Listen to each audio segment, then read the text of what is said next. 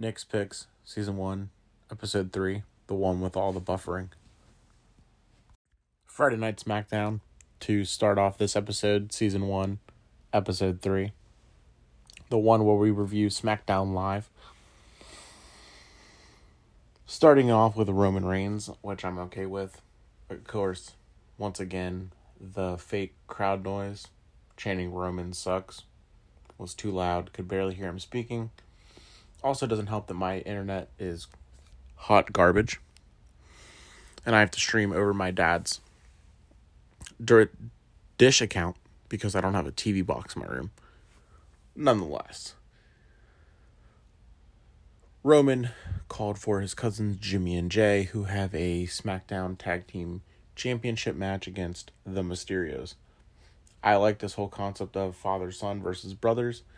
like the concept of Rome, Roman Universal Champion, the Usos Tag Team Champions. I also like the Mysterios as Tag Team Champions as well.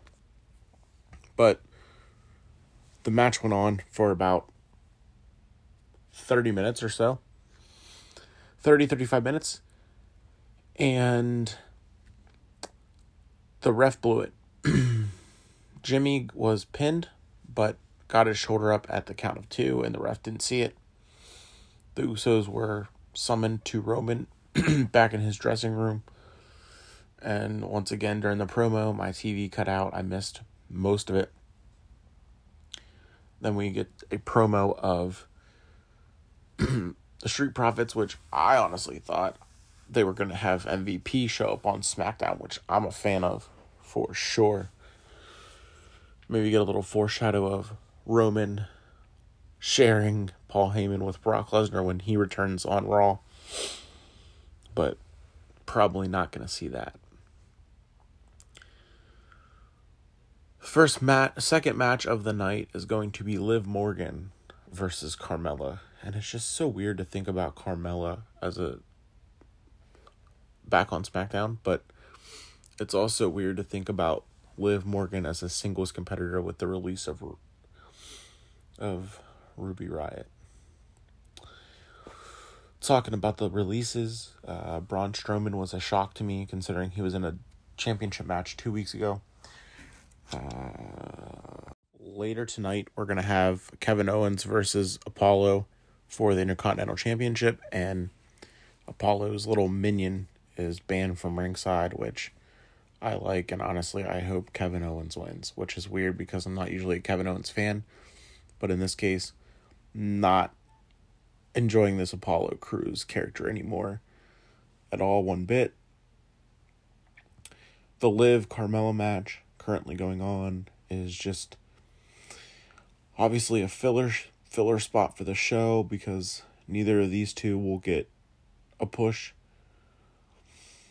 Liv should have been a tag team champion with Ruby, but never happened, which is sad. Liv taps out to Carmella, which again, these this match is pointless because let's be real next week one of these two could be could be released and fired.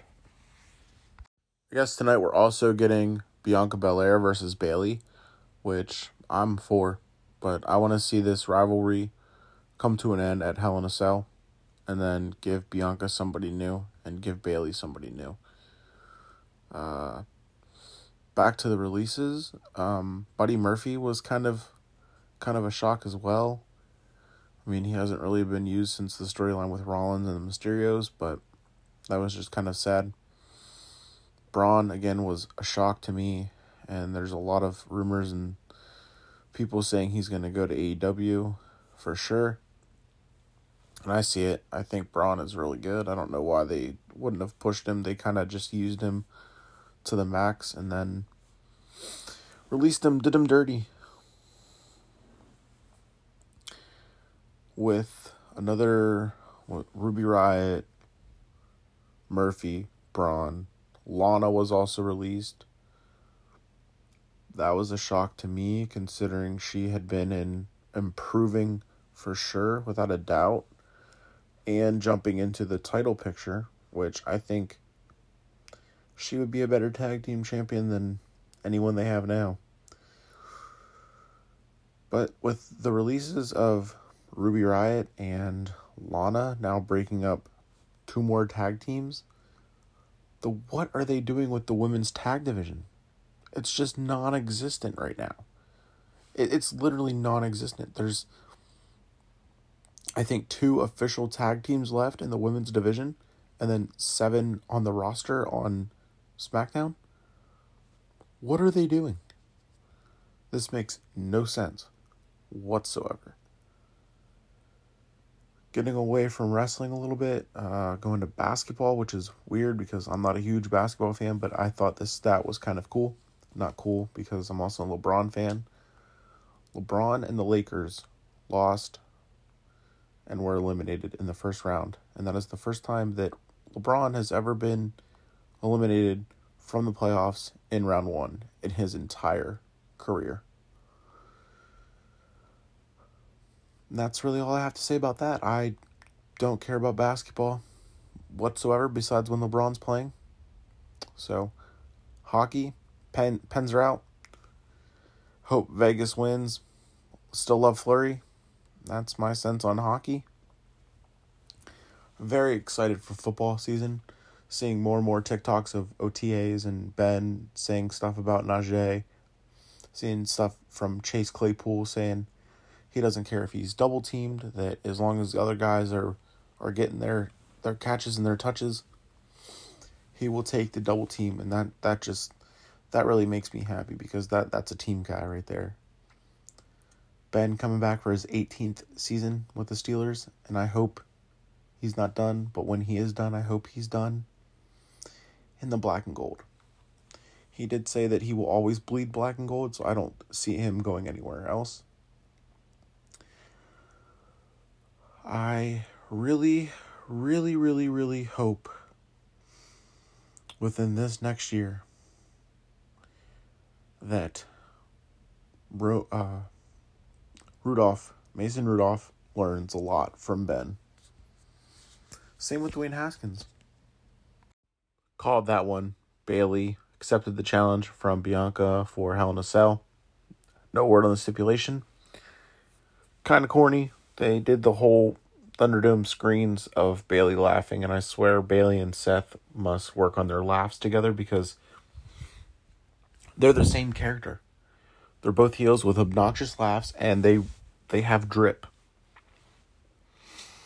But I hope that they put a stipulation on this match, and also I want to see the Street Profits versus Gable and Otis tonight or at Hell in a Cell. Also later tonight, we're getting a rematch for the tag team championships. The Usos got their rematch against the Mysterios, which I love it, and I hope that it ends in a DQ from Roman or something that forces them to give them another title opportunity at Hell in a Cell, maybe in Hell in a Cell match. And then eventually I want to see Seth, maybe Cesaro come back out and, you know, Roman at Hell in a Cell. Even though we just saw Roman and Bayley in a Hell in a Cell match eight months ago in October. But it's still weird because now Hell in a Cell is in June. Man, I hope Extreme Rules is next month. No, I'm sorry. Money in the Bank is in July. They already announced that, which is still weird to me. SummerSlam, hopefully in August. September. Who knows? I like the Clash of Champions one in September. But who knows what we'll get. We're probably going to get another Saudi Saudi Arabia show, which I'm not a fan of. But that's Vince for you. Also, Brock Lesnar has been moved from the alumni section on the WWE WWE.com to the current roster. If that doesn't spell out Lashley versus Brock for SummerSlam, I don't know what does. I guess we're also going to get King Corbin versus Shinsuke once again. Not a fan of the storyline, not a fan of the either wrestler. King Corbin's okay. He was decent before the whole King Corbin act, but it's been going on way too long. the last King of the Ring was three years ago when Corbin won it, which honestly shouldn't have won, but that's not the point. I guess they are going to bring the King of the Ring match back, or the tournament style back.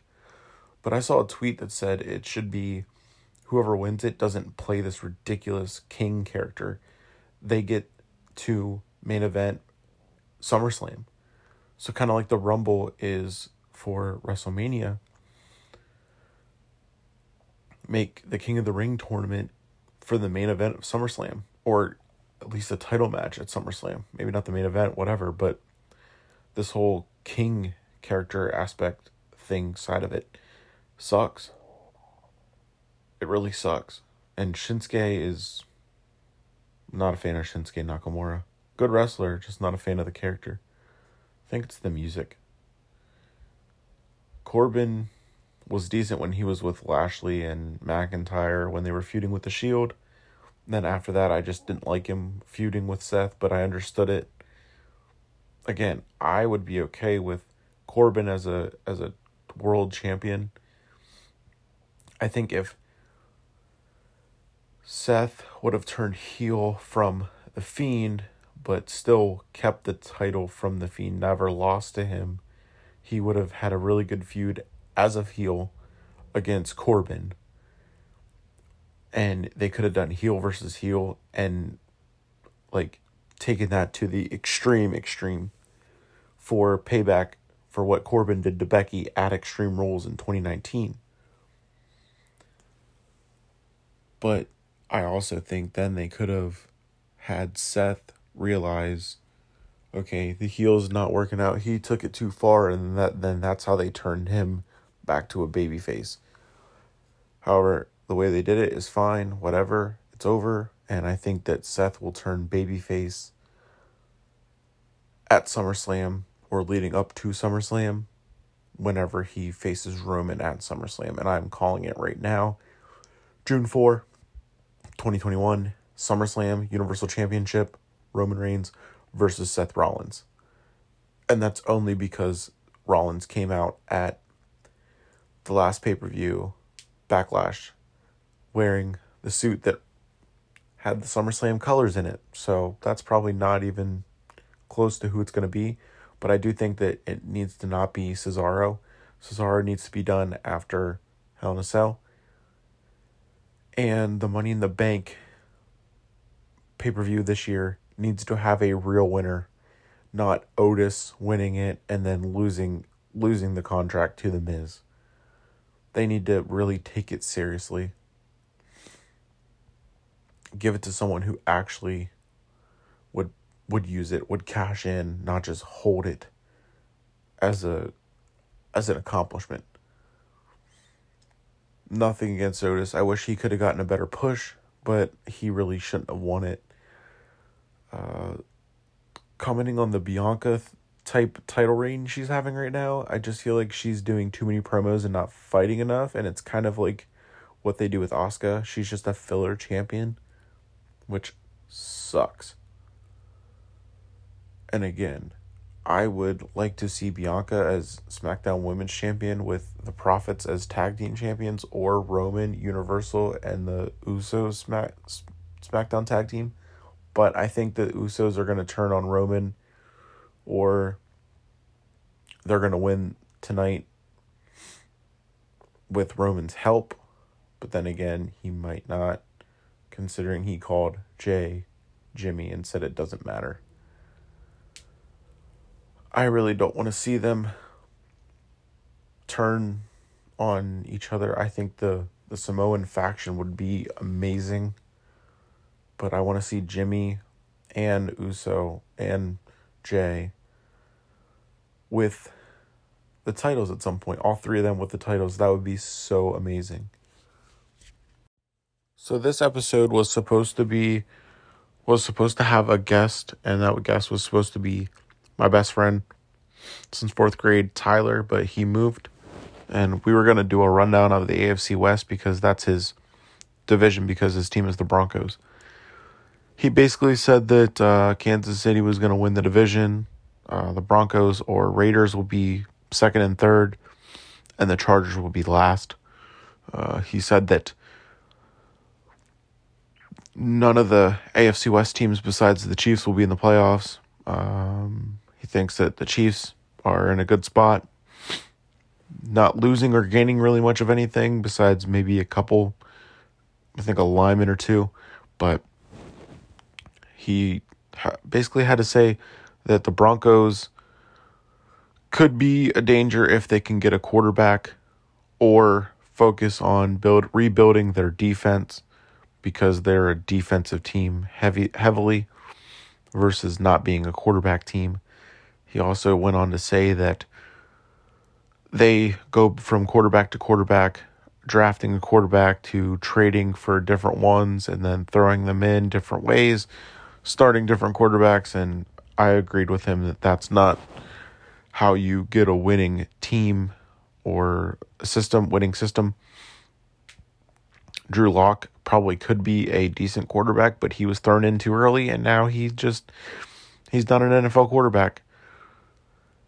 That was kind of Tyler's take on the AFC rundown.